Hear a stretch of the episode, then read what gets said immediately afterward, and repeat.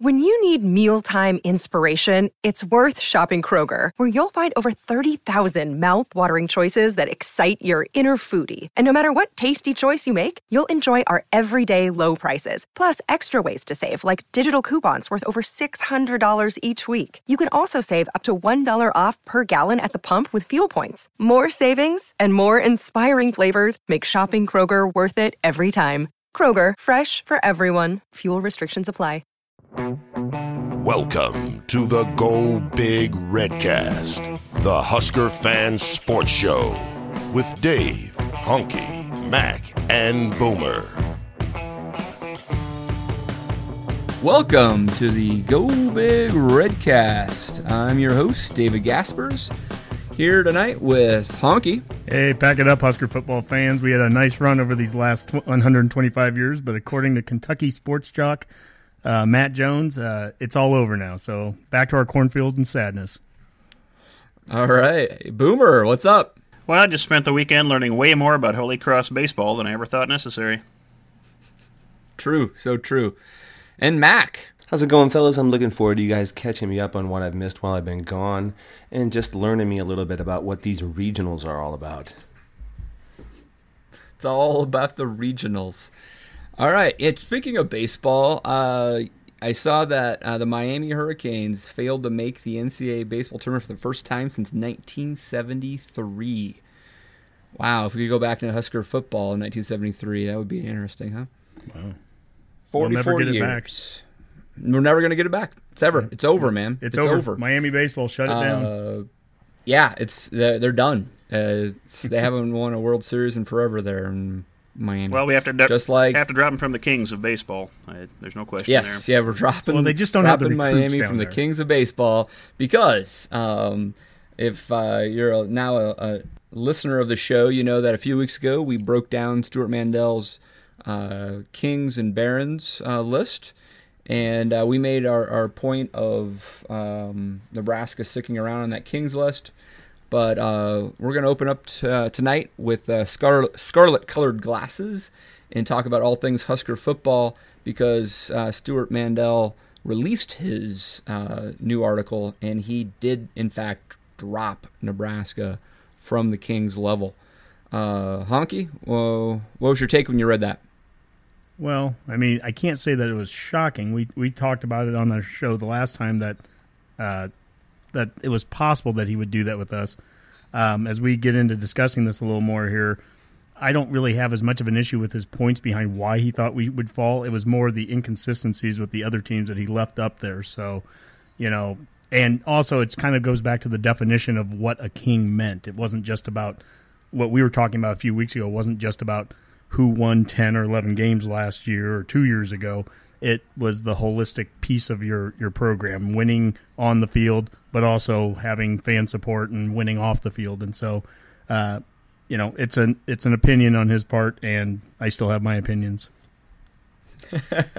uh, Boomer, I think uh, Honky summed it up pretty nicely. I think the my biggest problem with his rankings, the way he's done it, is just that inconsistency from one program to the next he'll sit there and say how it's not about necessarily what you've done lately, then go ahead and include Penn State and Clemson on that list. You know, teams I argued probably legitimately could be dropped.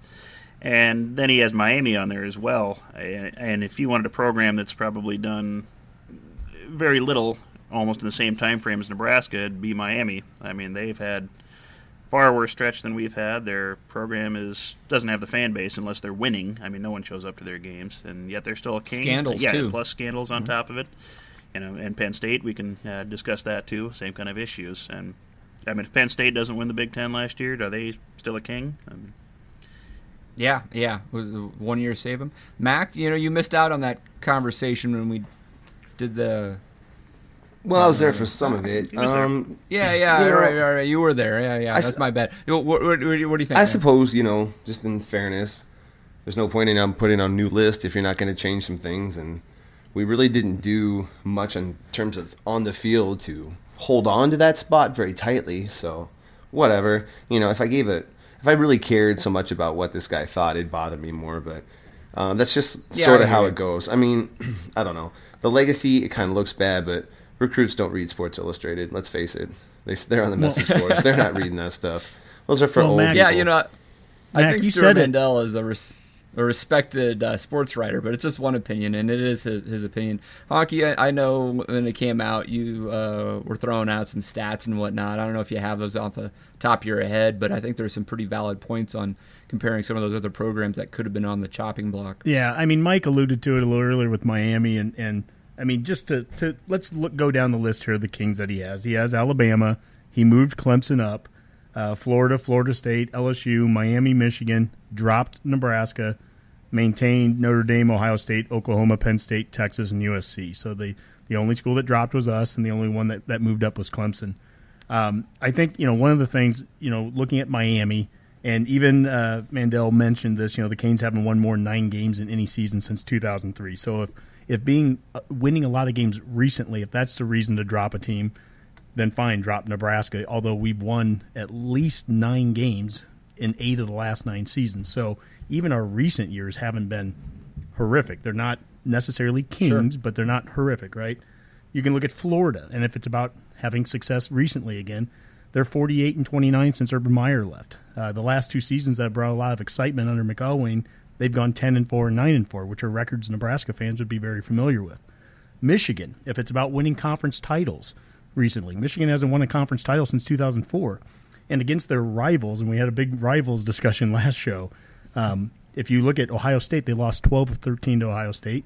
They've lost 7 of 9 to Michigan State. So that's 3 of 19 for those without a calculator. But that's, you know, if it's about winning a conference championship, that's what they've done. Notre Dame, I, I don't have an explanation here. It's really hard to explain what, what the Irish have done on the field for relevancy, short of one magical run. Outside of one year, Yeah, and we have their defensive coordinator now. Um, but outside of one magical year and a make believe girlfriend, there is, I mean, they've. I, I, I don't understand this. They've gone 134 and 90 since 1999. We've gone 157 and 72. Just to throw that out. I mean, we've won 23 20 more games in wins Notre Dame since 99. They've had five losing seasons. They've missed seven bowls. They've had records of three and four, and they're currently coming off a four and eight season. Penn State, as we've all discussed, you know, they had a magical two month run last year, and, and I hope that they're getting back to that level. I really do. We're going to be playing them this year, and it will be beneficial to us if they're up there in the in the polls. But without last season, uh, they would that or last season was their first and seven where they finished in the final AP poll, and then Texas. Texas is completely a myth here, since they beat us for the with the one second on the clock. Since they beat us for that last conference championship they've had, they've gone forty six and forty two since 2010. Uh, you look at USC. Uh, USC since Pete Carroll has left, they've gone 62 and 30. Nebraska's gone 62 and 31 during that exact same time. So the only thing that that that comes together for me here, and I, I want to hear your guys' take on this, but we've started to kind of get this prevailing sense nationally from the Matt Jones guy, the, the Kentucky sports dude, and from Stewart Mandel is that you know it can't come back here. Nebraska, nothing can come back. You know what you need? You need a really good coach. And when you get a good coach, things can start to turn around. Because if you look at where teams were just 10 years ago, Texas, USC, Florida, those were three of the top teams in the country. Texas and USC was playing for a championship. Florida had Urban Meyer. And 10 years ago, every sports guy was saying these, these teams will never drop off again. They are in the recruiting hotbeds. They are big kings of football. Well, guess what? When you lose a, a Pete Carroll, when you lose an Urban Meyer, and, and when, you know, Mack Brown starts to kind of go senile, I guess, you know, you can start to lose a lot of football games. And all those teams, I guess my, my long story short, there's all those teams have baggage with them.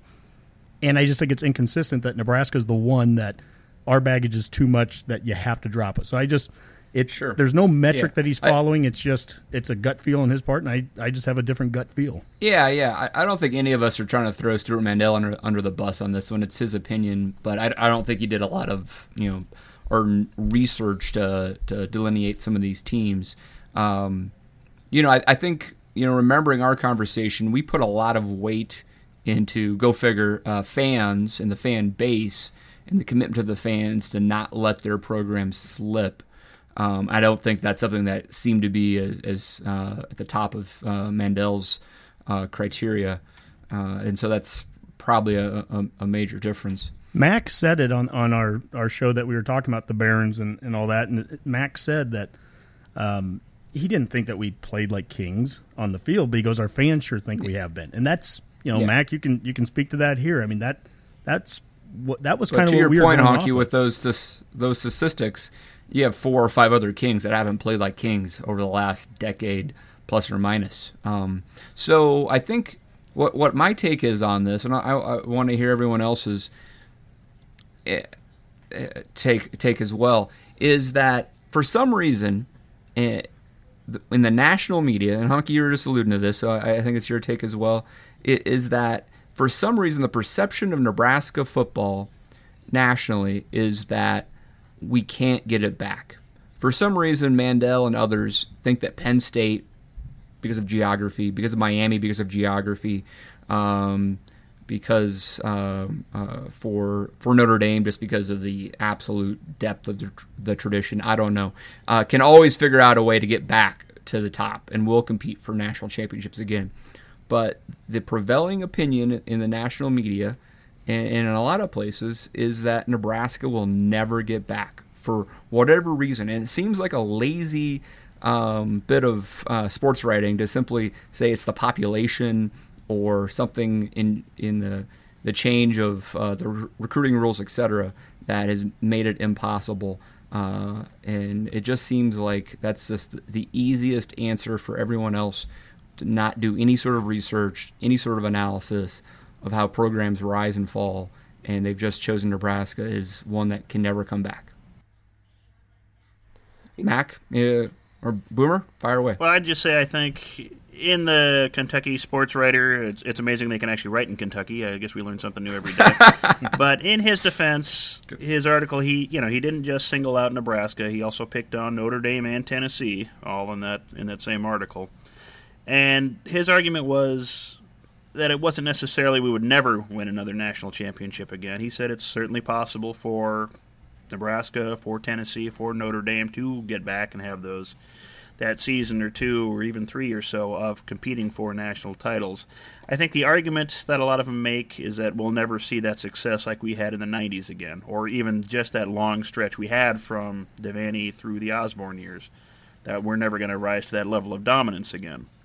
And that, you know, that's the easy argument to make because it is an easy argument to make. I don't know if it is possible, but Well, I think it's it's also a dumb argument to make because what Nebraska did for 40 years, no one's done. We we talked about that with Alabama, and Alabama had 30 Yeah. years between Bear Bryant and Saban, and and most schools don't go 40 years, and so I think that's that's a, a legitimate question of when when you hear somebody nationally say Nebraska won't get back to that dominance, are they talking about just playing for titles? Or are they talking about not getting back to being sixty and three in five years? Because if, Yeah, if it's about I that, almost feel like I it's an agree. That's really hard to get back to. No one's doing that. Tech or uh, Yeah. uh, Alabama's not going sixty and three right now. So what are, are we talking exactly about? right. Like like 80s, mid 80s level of Nebraska football is where we'd like to be. Like that kind of winning, that kind of conference championship. Well, I, I think and the, then every every the every so often, every seven years or so, we kind of peak like we did in the 90s. You know, I mean, because in, rea- in Yeah. reality, we're never going to be consistently dominant. Nobody is. That's that's ridiculous. So it's just how what are you, what are your ebbs and flows like? And our uh, you Well, know most of our ebbs haven't been that bad. Let's talk about our ebbs and flows of those 40 years. Uh, I mean, Honky could run this off uh, in a book probably, but uh, I mean, let's think about it because there were, were some ebbs and flows. Uh, so obviously, you know, 65 or so, you know, Devaney had his, his early peak, but then a bit of a down year where we go six and four two years in a row. That's- We yep. then ebb up and uh, win national championships. We head back down. Uh, Osborne gets it back in the early 80s, has an amazing run. We head back down. Uh, we come back up in the 90s. Um, it was up and down a little bit, you know. The difference was the, the, the down years, and this was probably because of the landscape was slightly different. Um, Nebraska still goes 9 and 2 regular season and finishes in the top 10. Um, And competes just for the because of conference. nature of, of the sport at that time. Yeah. Yeah. Well, I mean, and back in back in the Big Eight days, you're playing in a conference that's the size of your division today, so that changes things, Yeah. and you're not playing a conference title game. But yeah, you know, we had And six of those teams usually weren't that great. So yeah, which isn't that different from some of the divisions right now. A lot of times, three or Sure. four or five of your division teams that really aren't that great either. But um, and now we, we get to a point now where we play non-conference schedules that are are built to at least beat two of the three teams, And back in like you can go back to like 1980 or 81, 82, we would play Auburn, Penn State, Iowa, and Florida State would be our non-conference. 81 in particular. Yeah. So we so then, do we those. need to But yeah, adjust our during- expectations to that? I mean, is is if it are we agreeing that it's harder to win? Well, I I think the the argument that we would have is that our that the the ebb and flow is probably going to be should uh, maybe we need to accept a bit more of an extreme here in the sense that uh, when when we're down we we maybe not finishing the top ten right? When when we were down we still finished in the top ten in the 70s or 80s that's not going to be the case any longer. Yeah, but with it doesn't mean we, we as a fan base yeah, as a fan base, we shouldn't shouldn't accept the fact that we'll never get the highs, right? And I think that's where our our, our argument um, a few weeks ago was that the fan base at at Texas, at Notre Dame, at Nebraska, just they they care too much to just let it die, right?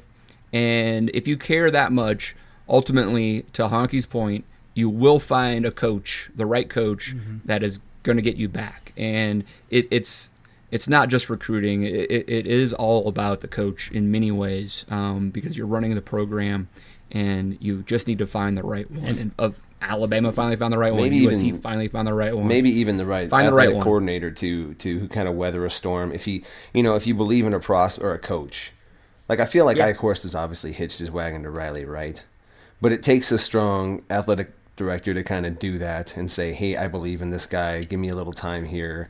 And let's see what see what we can do because I just feel like that's the problem with today in a fan base as rabid as Nebraska's, is that we get so impatient so quickly, and I just feel like if anywhere in the country needs some time to develop a culture, to build a system, to kind of get everything rolling like a train, it's Nebraska. And when we keep yanking the coach, it's going to get difficult, you know. And I feel like Riley, of all of them, has the best idea of what he wants to do offensively, and he's got a college coach background, and he's willing to do the work, and he's putting in tons of time. He's got a support staff that is just flying.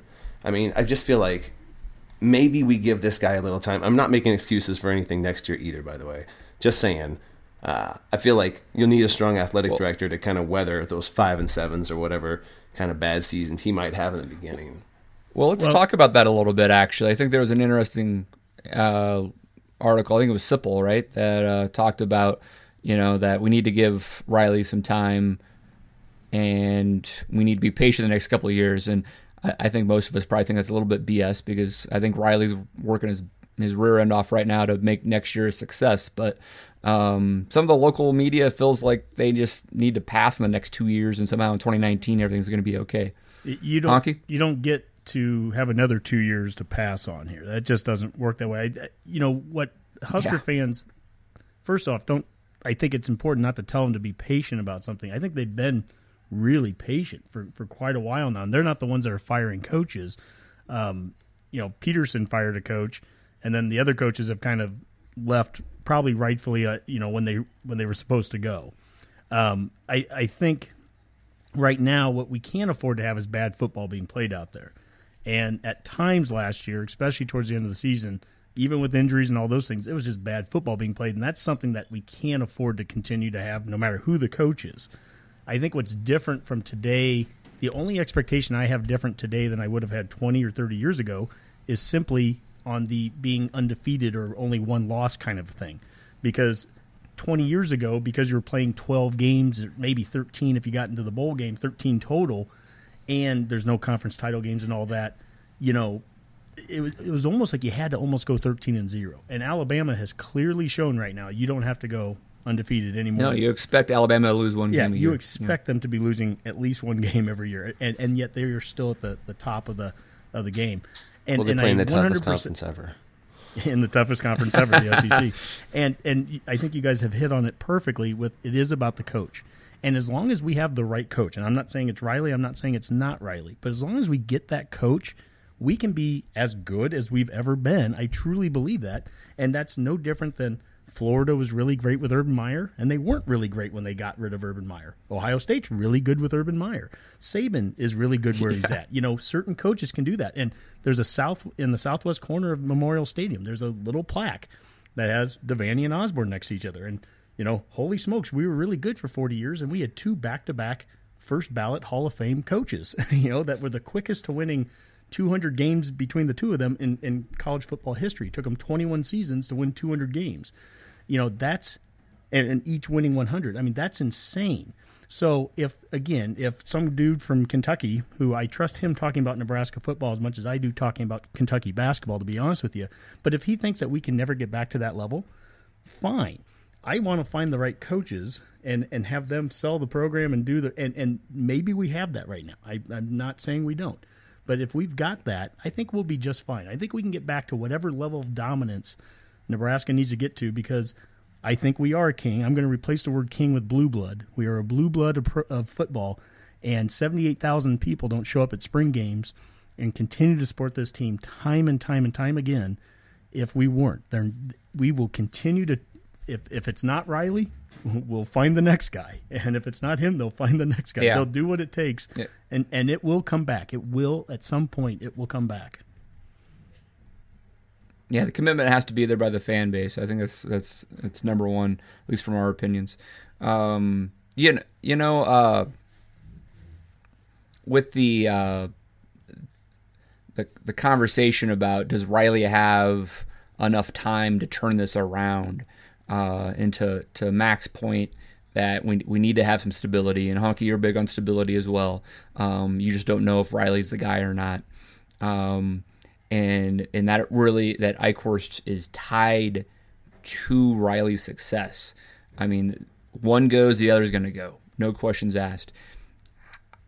This is pure speculation. I don't know what what's your just simple take on like the boosters because ultimately, if if Riley goes six and seven next year or whatever, it's Eichorst's head that will roll roll first probably. agreed. And and uh, and then then Riley.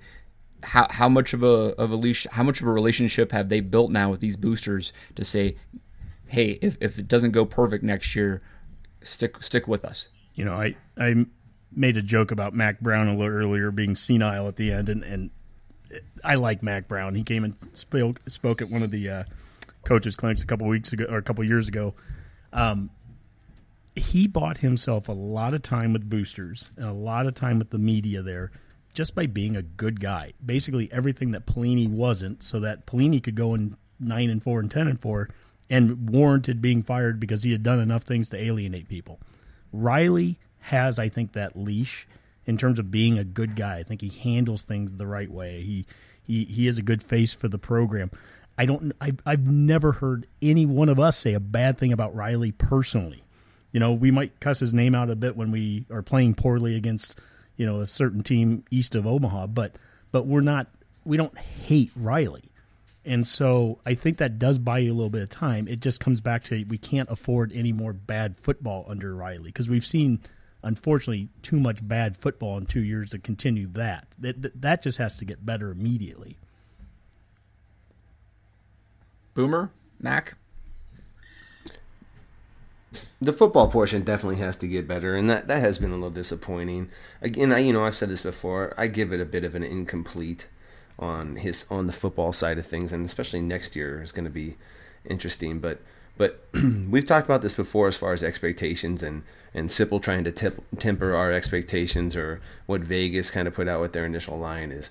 This, this coaching staff has made no indication that they're trying to lower expectations for next year. They are coming after you know, they're, they came out, they got Diaco to get better. They stopped an airplane to get that guy. You know, this they are serious about winning next year. They went out two years ago to get Tanner Lee to be ready for this season, knowing that this Tommy Armstrong experiment really wasn't working that well.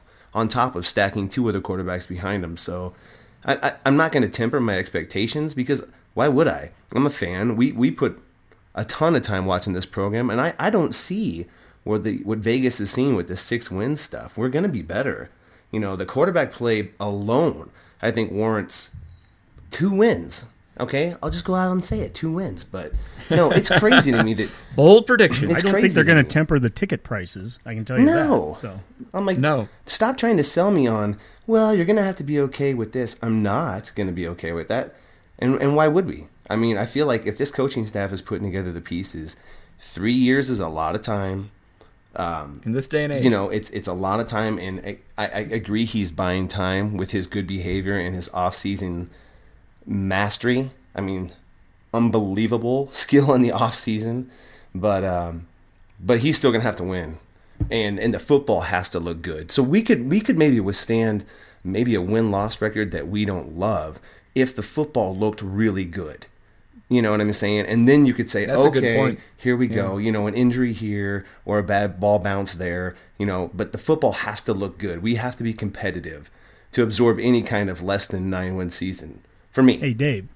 Dave, we when we flew out to Columbus last year to watch the, the Ohio State game, we're seven and one at that time, coming off that, that Wisconsin loss. And I didn't talk to any unreasonable Husker fans there. I didn't talk to any Husker fans that were furious at the loss of last week. I mean, some thought, oh, we could have been a little bit more aggressive on offense or whatever, but that happens any any loss. But I think Husker fans were saying like, geez, you know, we played them to overtime. It was a good game. You know, the, the ball bounces. That was good football. It was good football. And if we would have lost the exact same way to Ohio State, we would have flown back with two straight losses, but we would have sat there and said, "Well, we're doing this well, and boy, that's a good team, and the horseshoes an unbelievable environment, and you know." But there was the difference between good football and bad football, and it still only counted for one in the L column, but but it was bad football in the L column, and that that is a big difference. One other thing I, I'll throw out here: a coach I like to compare Riley to right now is Harbaugh, and for no other reason than they simply came into their current gig at the same time. So, what does it mean at Michigan when Harbaugh comes in there and there was no, well, let's just, if we don't have the QB we want, we'll wait two years to get him. They went out and got Jake Rudock right away from Iowa because in year one they didn't feel like they had the the guy they needed. They they were going to get that culture instilled and they were going to do everything they can to run Michigan football on day one, and and there was no two year kind of hiatus from winning. I'll, I'll just put it that way. And and he came into a situation that you could argue, at least on the field, was was worse than Nebraska. I mean, they were having losing records. Obviously, Nebraska had unique things with Pelini's players, but I will say also. Harbaugh. It would have been interesting actually to see a guy like Harbaugh come into some of our Pelini guys, and if they would have been, if they would have been giving him trouble, he'd have just said, literally, get the hell out of here. I mean, you know, and and so Riley tried a different approach there, I think, and Riley did his approach. Um, there's some really good things I think that have gone on behind the scenes, even things we don't talk about or hear about. I think there's some really good things Riley and company have done, and I think where he, he listens really well. Like I have, I have major complaints. You guys have heard about in-state recruiting. Well, how can I, how can I really be upset about that right now? They, they've gone out there. They're getting to the to the coaches. The first two guys in this class were from Nebraska. You know, there's, and I've had other issues in other areas, and it seems like he hears and he and he's trying to make those changes. So, I I'm really enthusiastic about this next season and the years to come with Riley. I really want the guy to win. And gosh, I think if we win national or any kind of titles with Riley at the at the helm, I think it's just it's going to be awesome because we're going to really like the guy who's leading us there too along the way. It's just going to be fun. Riley wins the off season. I mean, Honky was about as unhappy as you could get a couple months ago, and here we are, and he's uh, he's loving the guy. I've You know what, Matt? You brought up a good bowl game. point there. If I could jump in, because you brought up that you know when Harbaugh came in, the one of the first things he did was get a quarterback for his system, and he got the uh, Rudock from Iowa, who nobody thought, hey, that's an awesome pick. What a steal! They got the quarterback from Iowa. This guy's amazing. But the fact is, he did fit their system. And if there's one thing you may have a good point with on on Riley coming in, is had he maybe junked any kind of like experimentation with what Tommy Armstrong was going to be as a quarterback and gotten the quarterback he wanted, maybe we'd be a little further ahead. But to speak to Michigan's success with Rudock, now think about this is the year that Riley gets to do that with a guy like Tanner Lee. You know, okay, mm-hmm. fine. I, I we tried this experiment, but now I do finally have my quarterback, and we can make this offense With- work. I mean, if if if John Harbaugh can do that with Iowa's quarterback, who's to say we couldn't do it with Tulane's? I mean, one of them is with more pieces in place uh, of the overall program at this point. For sure. well. Mm-hmm.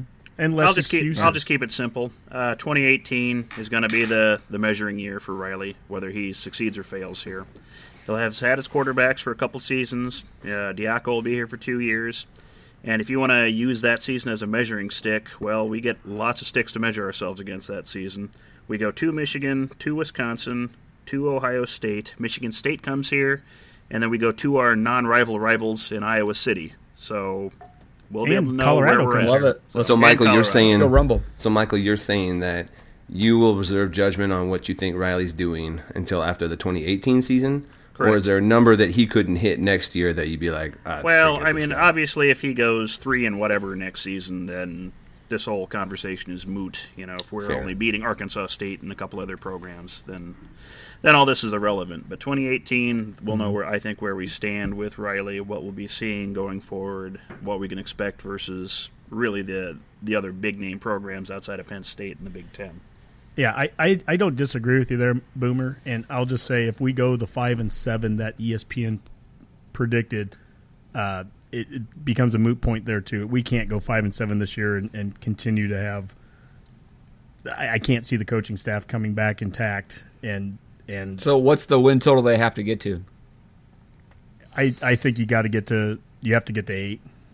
I'll just throw that number out there. I think it. We, you think Riley goes this seven and be five, he would get axed. Minimum of eight to state, keep the job. Yeah, and, and those four losses, if we went eight and four, those four losses have got to be good football losses. Right. I'll take four Wisconsins Right. from last year um, over. Is that know, regular season ones. eight wins? Yeah, it'd be eight and four, and then you know get to a bowl game and, and ideally nine and four. I mean that that's. And by the way, for an expectation, that's still a pretty good expectation. I don't know that every school out there just automatically assumes they're going to go eight and four every year, or at least eight and four, at least nine and three. I mean, that's still, you know, Texas right now. I'm not sure that they feel like they're going to go eight and four. I'm not sure Notre Dame thinks they're going to do that, and I'm just going off the list of the of the the current kings that he has. Um, Sure. So you know, who knows? It'll be fun to watch Clemson this year. You know, after after Watson's been gone, and see how Post Watson. see how well they Good do. point. Good point. You're listening to the Go Big Redcast. And now, around the Van Horn. Husker baseball. It is that time of year. Uh, we've had a couple of good segments uh, the last few weeks uh, on Husker baseball, and uh, we had the Big Ten tournament this week. And actually, today was Selection Monday. Uh, Even though the Huskers didn't uh, win the tournament, we did land a two seed uh, in the NCAA tournament in the regional in Corvallis, Oregon, which is a a bear because that means Oregon State, number one team in the country. Uh, Boomer, you, you uh, watched the Huskers uh, in the Big Ten tournament. Uh, what'd you think? I, I did watch. Uh, disappointed, really. I, the way the bats were coming off of Penn State and then into, you know, our first game in the tournament. Then we come to Iowa and we just cannot get a freaking base runner home. It was incredible that game. I, how many guys did we leave stranded in that game? Was it Oh, fourteen or so? It was ridiculous. Left the Something bases Yeah, like just stranded the last two innings. Yeah, it, was- that was- that was Warhawk? frustrating. You know, the game after that, well, you know, what are you going to do at that point? You know, it wasn't the biggest concern to me winning that. Was the performance against Iowa was the one, the concerning thing to me against that. I was really hoping for a better showing against Iowa. That was the only team in the in the conference that we lost a series to. I would kind of like to have seen us play a little better there. Uh, Dave, what's your take from the uh, the Big Ten tournament? Yeah, well, you know the the Iowa matchup is a, a bear. That uh, pitcher Erickson uh, pretty much dominated us in the regular season as well in the second game uh, where we lost. That was the I mean the first Iowa game uh, in the in the series we we probably should have won and we did win the third. The second game we didn't look good, and this was the same scenario. It's a left-hander with some good movement on on his off-speed stuff. Uh, we just did not see the ball that well. We still got 12 hits. Uh, we had uh, bases loaded in the eighth, bases loaded in the ninth. We had first and third in the in the first and third. Uh, we at to your point, we just couldn't drive anybody home. Uh, he kept on getting big strikeout after big strikeout. Uh, you know, I mean, Iowa's not a bad team. I mean, they went and won the Big Ten tournament, so it's not a, a, a, sh- a, a shameful loss by any means. Uh, but it did really kind of break our mojo because we went and just shellacked Purdue in, in game one, and you're thinking, okay, this team's rolling. They're going to go out. They're going to score more runs and, and win this tournament and it does break break us a little bit there. So that's uh, the only con- thing concerning I have in the Big Ten tournament. uh, would be that because you actually saw some pretty good pitching performances from uh, Burkamper. Uh, Waldron had great stuff in relief. So we did score runs against Maryland again. It just kind of started late there, and, and Meyers uh, didn't start the third game. So hopefully everything's okay there. Uh, but yeah, I mean, number one thing is they just didn't drive guys home when they needed to at the end of the, the Iowa game. and then uh, looking forward to our regional, we've got Oregon State, another team we've already faced a couple times this year, and unfortunately didn't quite uh, do as well against them either. What are you What are you looking forward to here? Yeah, you know, I, I'll I'll I'll take this first, but I'd love to hear uh, Honky and Max on this, just in the sense that of like thinking through what it means to play a team multiple times, right? You always hear this in in in in football, for example, when you play a team in a conference championship, it's tough to beat a team twice, right? Well, in baseball, it's tough to te- beat a team say three times, right? So Oregon State did did beat us twice early in the year, um, and looked good doing so. Uh, but there's an advantage there. Uh, there's some familiarity with the roster, familiarity with the pitching staff. Um, so we're not going to be scared of those guys. Um, and it's a great measuring stick to see how we match up with them a, a few months after our, our, first encounter with them. Well, and I'm a little curious too about, um, you know, a week ago it seemed very conceivable that as long as we didn't, maybe as if we didn't win the the Big Ten tournament, it's inconceivable that we were going to be playing maybe Oregon State. So we end up getting into the Oregon State regional, having gone one and two in the in the conference tourney. Anyways, so if that's the case, I mean, is it almost beneficial that we went one and two and just got out and didn't waste extra arms, as opposed to if we would have played two more games and, and went further in the Big Ten tournament, still ended up finishing second or third or whatever we would have finished, and then end up a two seed anyways against Oregon State. Like, I mean, in some regards, we didn't pitch Meyer that last game, and he didn't even play. We sat him. Yep. So, I mean, just you know, is it is there the potential that we could have benefited a little bit from that? And then to your point there too, Dave, the fact that we're playing Oregon State for a third time, I, I agree. I mean, I think I'm glad that we are. I'm glad that we're playing this team again. I mean, I honestly am. I, as long as we get through Yale, um, we lost to them twice, and one of the games was a competitive one, wasn't it? I mean, I think there was a yeah five two. I think was the second game. First game was not ten to, 10 one, I think. something like Yeah. This is the opportunity for us to have that early schedule that that Erstad's been doing the last few years. Come back and and and uh, you know pay us back positively now in the in the postseason. Playing all those teams up front and front loading the the difficulty there, I think I think it benefits us now. No, I think that's true. Yeah, I think um, the the point that you're trying to make there on was it beneficial to lose? You know, once you once you lose the first game, I mean, you know, the NCAA base the the, the conference tournaments in baseball are very similar to basketball. Um, unless you need to win it, it's not that big of a deal. Uh, you just want to be playing good at that time, whether the win or the loss happens. Um, but I mean, the pitching there's enough of a break. We don't play Oregon State or we don't play uh, Yale till Friday.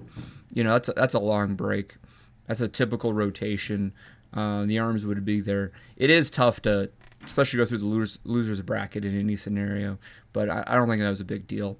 I mean, you know, teams like LSU uh, in Arkansas, you know, played on Sunday. They'll be fine. So I mean, it, it, it's one way or the other. Just try to play play your best ball at this point of the year. That's what it's all about. Were you surprised to see that five Big Ten teams ended up making it then, especially with the number of Hmm. surprise uh, conference winners that, that took spots? Ob- Obviously, Iowa is one of those, but I, I believe what uh, St. John's Yeah. lost to uh, who won the Big East? Uh, shocking. Xavier. That was- Xavier won the Big East. Yeah, Xavier. So that was a surprise.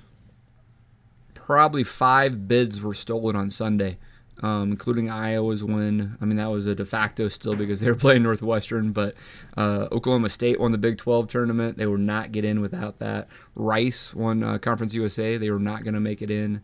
Um, uh, there's a couple others. And you, so, and you mentioned that uh, earlier, Dave, how Miami, for the first time since 73, was it, didn't make it. And to think Mm-hmm. Yep. that Iowa gets in and, and the Big Ten doesn't lose any of their four at large bids. All four of them that came into Yeah. the season, they were going to be in the postseason. They came into that weekend. Well, they they came out of the weekend still making the postseason, even with Iowa going. And then at school like Miami, that tradition-rich Miami team ends up being the- one of the first four out. In fact, Michigan, I think ESPN had Michigan as one of the last four. Yeah, in. it was just shocking. So yeah, it's yeah. unbelievable I- I for the Big Michigan Ten was- to be such a bad baseball conference just a few years ago. Now they're they're literally taking spots away from Miami. Yeah, that's a good point. You know, I mean, I, I mean, it's not that we're a top flight baseball conference at this point. Uh, we don't have a one seed. We're not hosting. Uh, that's the next step where we need to have have our conference champion host every year. Um, but to have four at larges and and an automatic um, get in, that's uh, two times in the last three years that the Big Ten had five teams in the, in the conference. So, step in the right direction. Um, yeah, I mean, I, the only thing else I want to add on, on baseball here is uh, the outlook on the regional. Uh, Yale is a, I think, a, a good Ivy League school, um, but you know they're not a bunch of major league uh, prospects on that that team. Um, I think we can uh, beat those guys. I think they locked up their uh, automatic bid a while ago. They don't have a, uh, a conference tournament. Um, I think may, maybe they do a like a, a final like a series where they like match up the top two teams, but they, they've had that locked up for a while. Uh, so I, I, do think if you want to put your your scarlet colored glasses on right now for Husker baseball, it's figure out how to beat Oregon State in game two. Uh, and if you can pull that off, uh, then you got a shot to win the regional. And then if you look across your bracket and you see who's who you're matched up against, uh, Clemson is the host in the in the bracket across from us, and they're probably right now they've been struggling. They've lost I don't know nine of their last ten ACC games. Uh, been losing quite a few games. Good talent there. Uh, Seth Beer's a heck of a player, but um, definitely vulnerable. And you have Vanderbilt as the two seed. You know, hey, Clemson doesn't win that. Vanderbilt wins a two uh, as a two seed. Nebraska wins uh, Corvallis as a two seed. Uh, there's a slight chance that we could be hosting a super regional in Lincoln. So You don't want to look past Holy Cross, though, Dave. They were the uh, College World Series champions back in 1952, so I will mention that. so- 52. I thought it was 51. No, 52. Sorry, they went six and one that year, so in the College World Series. Yeah. yeah. Is there Isn't that where games- Rudy went to junior college? Well, he did Is go to Holy Holy Cross? Cross Junior College, but it's a different Holy Cross. Yeah, But that's that's Oh. slightly different Holy Cross. Well, that would have been far more interesting. very, very good, man. Thanks. Um, I owe that one to you in Aura Day. Is there any uh, is there any gamesmanship that that um, Erstad might try to play against Yale, where maybe you start, I don't know, you start you know Burkamper on Friday, try to get through Yale, and then turn around and have Hohensee to go against you know Oregon State? Because to your point, you said that game that game number two, ideally we're going to beat Yale, so game number two against Oregon State, that's the key. You know what what do you do as the coach to try to pull off game number two? Yeah, I think that's pretty risky um, at this point. Uh, anybody who makes a tournament is is got a fighting ch- chance, um, unless he's feeling overly confident on be- beating Yale. I think he's going to start Hohensee, uh, and I, I, I would even think Oregon State uh, wouldn't wouldn't sit their top top team or starter. I mean, it's possible. I think as a one seed, it's more likely, but as a two, the twos and threes uh, are are usually pretty equally matched. Uh, Yale's not going to be easy uh, by any means. It's just it's a winnable game, Yeah. and if, if we expect to make some noise, you got to win that game. And Boomer, but yeah, I, I, Boomer, you talked about Holy Cross's history. Doesn't wasn't uh, uh, President Bush wasn't he a Yale guy and didn't they make it to the CWS? Yeah, actually, they did back in the 40s. They were uh, back to back, I think 47 and 48. I think Yale made uh, College World Series. They were runner ups both those years, if I remember correctly. yeah, that sounds right. Yale Bulldogs. Yes. The legacy of Yale baseball. Very impressive.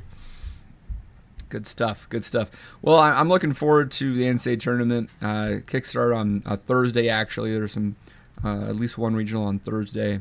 Uh, most goes on uh, starts on Friday.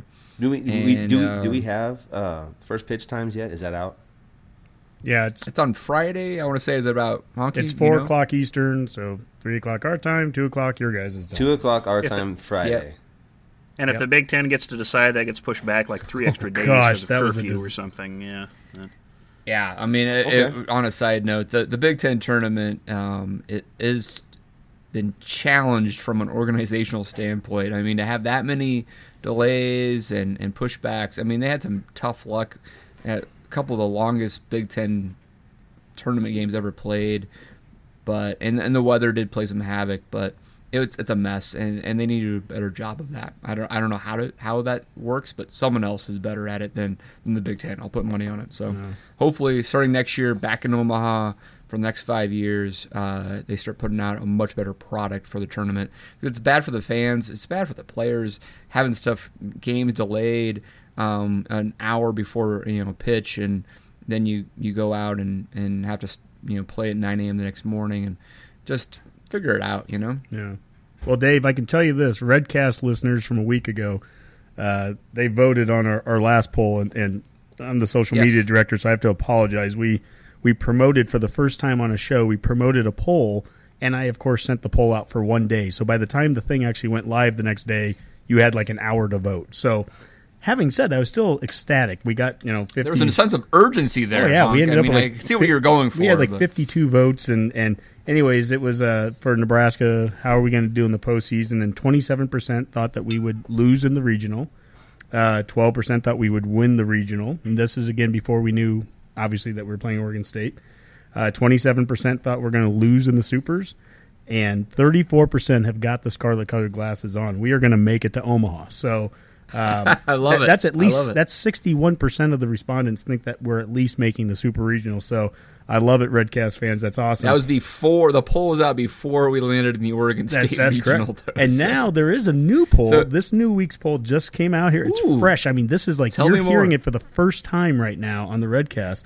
Uh, we all know Nebraska is going to make the CWS based off of what last week's polls told us. So, what other Big Ten team is going to go the furthest? And is that Indiana, Iowa, Maryland, or or Michigan? So let us know. I uh, I actually set this poll out to go out for seven days, so you have plenty of time as you're listening throughout the week. week. Come to uh, at Go Big Redcast on Twitter and and let us know what you think there. Fill out the poll. And now, Nebraska ball. our uh, basketball segment. Uh, it's definitely off season, but a few things been happening uh, in the uh, the land of Nebraska basketball. Um, uh, we've uh, had a couple of uh, in-state guys uh, go elsewhere. One of them, uh, Akoy Agau, a well-known uh, recruit a few years ago who committed to uh, Louisville. Um, after that, I think went to uh, Georgetown, and then he is uh, uh, grad transferred to SMU. He was, uh, I think, uh, all all Nebraska three years in a row, and then uh, right out of high school, uh, Isaiah Pooh Chandler, uh, who was a New Mexico commit, uh, decommitted there and is going to Wichita State, which is uh, a pretty solid program. If we uh, if you haven't heard, um, guys, what do you take on? I mean, these are, are two guys that are, are six eight six nine type guys. Um, we need bigs in the program. Miles has two spots left in the in the roster for scholarships, and um, it doesn't seem like these guys even considered Nebraska, or is it vice versa? I mean, I think you hit on everything just perfect there, Dave. I mean, it's to me, it's mind blowing, and you can go back to, I think it's 2002. I want to say is the last year that Nebraska recruited not only a Nebraska kid. I think that if I remember right, that was the year that we got Deruso and Enright both out of o- Omaha, and then Wes Yeah. Wilkinson out of Grand Island. I if I if I'm saying that right, I think that was all the, the same year. Somebody can fact check me, but Well, we did have the JUCO transfer bigs, and- and right? then- but and then I mean, Biggs, directly yeah. out of high school. But it's been since 2002 since we got a prep kid right out of high school. And so, specifically when it comes to Omaha, I mean, I've been, you know, on the football side of things, I've been critical of how we've recruited in state, you know, over some years. But in basketball, it's just obnoxious. And I've said before, we we have been internationally terrible. We've gotten Almeida and and and the German guys, you know, Neiman and, and Standhardinger and, and Jorge Diaz and Sean Ping. And then I think the first year that uh, uh, Miles was here, he got the Russian kid, the seven footer. We we have we have gone further than any other school to be totally crappy. We've been internationally crappy. So here we are in, in a season where we've got 11 scholarships. We have two openings. Uh, we still need probably one more big just for depth, especially if, if Isaac Copeland can't play right away, and we don't know if he's going to get the NCAA waiver. and so we really could use that extra depth. And um, and to think that there's two six nine kids that have former Nebraska, you know, Omaha, you know, prep players, and that that in the same week, it's just more symbolic than anything that we lost them both. Um, Chandler probably was going to be a guy that would have redshirted anyways, and Akoy Agau, I don't think anyone thought we'd get him. This is, you know, that ship had sailed a long time ago, but still, it's just, if nothing else, it's symbolic. And I was having a Twitter conversation today with, uh, we all know we're from Columbus, we know Mark Beller, and so a little shout out to Mark, real good basketball guy. And then uh, a guy, buddy of mine, David McGee, he works with uh, Coronation, and, and these guys are real good basketball guys. And we were talking about that, and and just how you know it's just it's amazing to me that we just cannot get these in-state kids to come here. I, I, it blows me away, and then that we have these openings and we need big guys. Uh, just kind of I don't know. They actually brought up uh, Tanner Borchardt, and I just want to throw that guy out. Walk on kid, 6'8", 275. Uh, had some mid-major offers in football, and he's from Gothenburg, and he's on the team. He's back on the team because he was off for a year, I believe. And uh, they actually, I want to give Mark and Dave a little bit of a little bit of a credit there is that this guy does anything, they think they think he's going to be the guy. If if you have Jordy getting you know some foul trouble or whatever, he's going to be coming in and giving some quality minutes. So I'm really interested actually to watch him him play out this year. Well, that's that's good to hear. We need somebody, right? Um, you know, uh, Boomer Mac, you have anything on this in particular? If not, I can I can actually talk a little bit more about just the roster in general because I'm I've got a question on that. So well, I I am as, as confused as anybody else on the in-state recruiting thing. It just seems crazy to me. It's not like you know the university hasn't put resources into the basketball program to show these kids who are serious about getting better. You know, and bringing a hot young coach in here to try to get the momentum going. I mean, the, I feel like the university's trying to get this thing off the ground and just having a heck of a time with it. But I will give Miles a pass on Akoy. I mean, that dude, he seems pretty flaky to me. He can't stay anywhere. He went to Louisville, then Georgetown. I mean, whatever. That guy was going to be a problem. But on the whole, it's been pretty unforgivable the in-state recruiting. But I don't understand it. it it's it's it's Do embarrassingly know- sad. do, Honky, do we know? Did we offer Isaiah Poor Bear Chandler? Did we even have a conversation with this guy? Did it ever even get to that point? That is a great question. I have no idea if we've even gotten to that point of asking him. Um, there was a kid that from Boys Town that ended up going to, to West Virginia, and he was West Virginia. He Virginia? wasn't listed at Mountain least Mama. on Rivals. They don't list Creighton or Nebraska as even offering the kid, and that's part of the problem too. Is that again, this almost becomes a, a mirror discussion of our of our football talk when it comes to in-state recruiting. None of us expect that you know Nebraska is not a hotbed of, of basketball recruiting talent, but we've talked about this in a previous Redcast. It's between 2002 and today, the number of names we could go down of kids that have left Oh, the state to go to go elsewhere and play and play meaningful minutes. We've talked Skip, you're you're out there, you know, Colorado State guy. We've talked about the last time that Miles took the Colorado State team to the to the NCAA tournament. They had four kids from Nebraska. You know, we, we had you know the kid from uh, uh, Chadron, the big uh, Eliason, the seven six eleven guy goes to Minnesota. Minnesota, yeah, you had yeah. Gassell go to Iowa, and, it's, and. Creighton's had in-state guys, and Patton just went in the stinking NBA draft, and he's from Omaha North. It just, and Nebraska didn't offer Patton. Is that right? my understanding, the way that and if somebody, I don't care, anyone can correct me on this. Uh, tweet me after after the show if you're a listener and you're and. But my understanding was that somehow Creighton kind of they went to some camp or something and they were able to kind of shield Patton away He was a from Nebraska. bloomer. But the reality of that is is that that's still like shame on you, Nebraska, if you don't have built-in relationships with coaches, especially in the metro in Omaha. If you don't have built up built-in relationship relationships to where you shouldn't be shocked by some oh you have a seven footer on your team and I don't know about him. How does that happen? You know, I mean, I this know. is I mean, I, I guess I guess that's my away. biggest thing on this whole thing is like it, when when Danny Nee had this running. I mean, sure he had so, some good out of state talent, but he did have in state talent like Bruce Chubick and and guys like Strickland and and Terrence Badgett and just I mean that he had a lot of good in state talent, and it feels like some of these guys it- it's either we're not offering them at all or they're not even listening to Miles. I mean, they're just not even tuning into his pitch because they are going somewhere else because they just don't care any longer. Mm-hmm. And if it's that point where where our coaching staff in Nebraska basketball has that poor of a relationship with high school coaches in the Omaha Metro, that is unbelievable. And I mean, Is that the indication, though? I mean, is that what people are saying that Miles has is a lack of relationship with these high school coaches? I mean, is it? That's is- what I want to know. I Well, don't know. But I mean, Uh, there's they- but there but there was a prevailing kind of sentiment that you know Pelini didn't have a good relationship with the high school coaches, and then Mike Riley up until this point hasn't either. What is the uh, what's the uh, sentiment as far as how Miles is reaching out to these guys? Because like you're saying, he's not even close on these guys, and it's ridiculous because they're right there at home. Well, Dave, you mentioned a, a guy like Bruce Chubick that we got back in the day. Well, Bruce Chubick Sr., his dad, is the head coach. I, I believe it's Bellevue West, which is one of the powerhouses there in, in the metro. And that's the guy, it, the, the kid that was on his team was a Grupp. I, I always screw up his name, but he's the kid that was committed here for a number of years, and then it just fizzled, fell apart. And and I've heard a lot of different you know reasons why on both ends. But the reality is, is that Chubick Senior. The one thing I know for sure is he came off very upset about how it all played out. He came out publicly very upset with how it played out, and that's to your question there, Mac, about you know what's the relationship. I'll just say that's a relationship with a guy who shares the name of a, one of the Husker great players from that that Nee era, and he and he does carry some weight at least in the coaching ranks. He was very un, unhappy about about how that played out, and so you know, I it just it boggles my mind. Like it, it's so unnecessary. And like I said, we couldn't have gone further to get the players that we have been getting, and th- that goes further than just Miles being here. But like you know, when you said knee, not just the in-state kids, knee. You know, you go and get a Tyronn Lue, and he's from you know Kansas City, and if you get Piatkowski's from South Dakota, I mean, we have.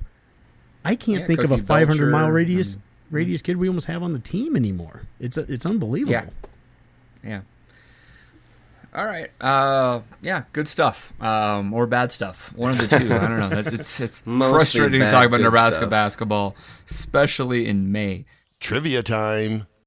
One of you, particular Dave, might know this exactly. If you do, wait, wait for some other people to chime in here. But uh, we have the NCAA baseball uh, Division One tournament starting this week. How many Division One teams are there? Ooh, I actually I think I just heard this. Baseball, oh, barf. Oh. Good How many. Division One baseball teams, very specifically, not Correct. Division One schools? Correct, baseball. 386. I have no idea. I have. All right. Are we just guessing right now? Because I No, I was just guessing. I don't know. Yeah, we're I, anything I would say would Well, just if be you a know sheer it, say guess. it, at but this if point. you have to I've got nothing. So what I heard, uh, what I thought I read was it was just under 300, like 295, 297, something like that. okay, I'm, I'm right. glad Yeah, you're reading. That's good. That's good. All right. Well, left to right, Yeah, top to so- bottom. Yeah. Tylenol for any headaches, Midol for any cramps. Dave. You got a guess? I do uh, pour over the RPI quite a bit. Um, and Honky is in the ballpark there. It is just under 300. I want to say it's like 290. Ah, let me think about that. so I was only like 86 I think it's off. 296. 296 sounds right.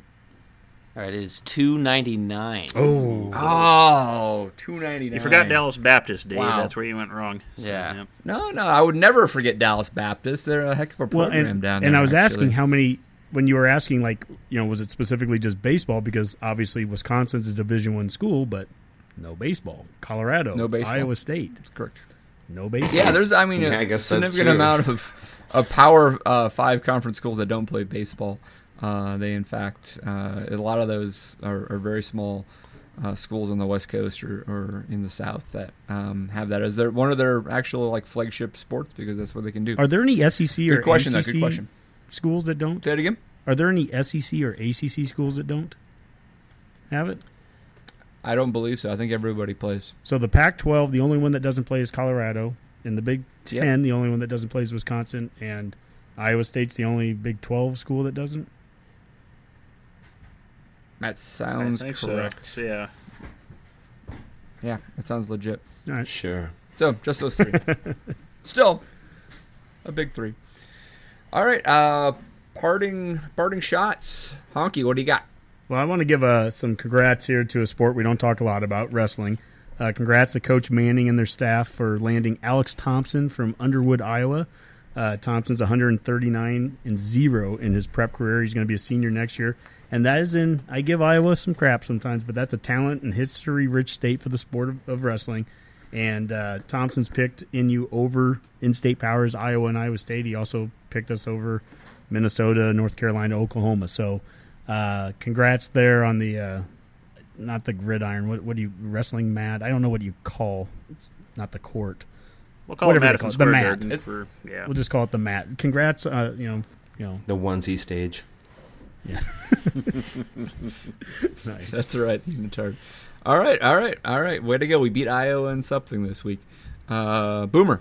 Well, I just wanted to give a a, a shout out to our non-rival rivals Iowa for winning the Big Ten uh, baseball tournament, and hoping they suffer a quick ignominious defeat there in uh, the Houston regional. Quick two and out would be best for everyone.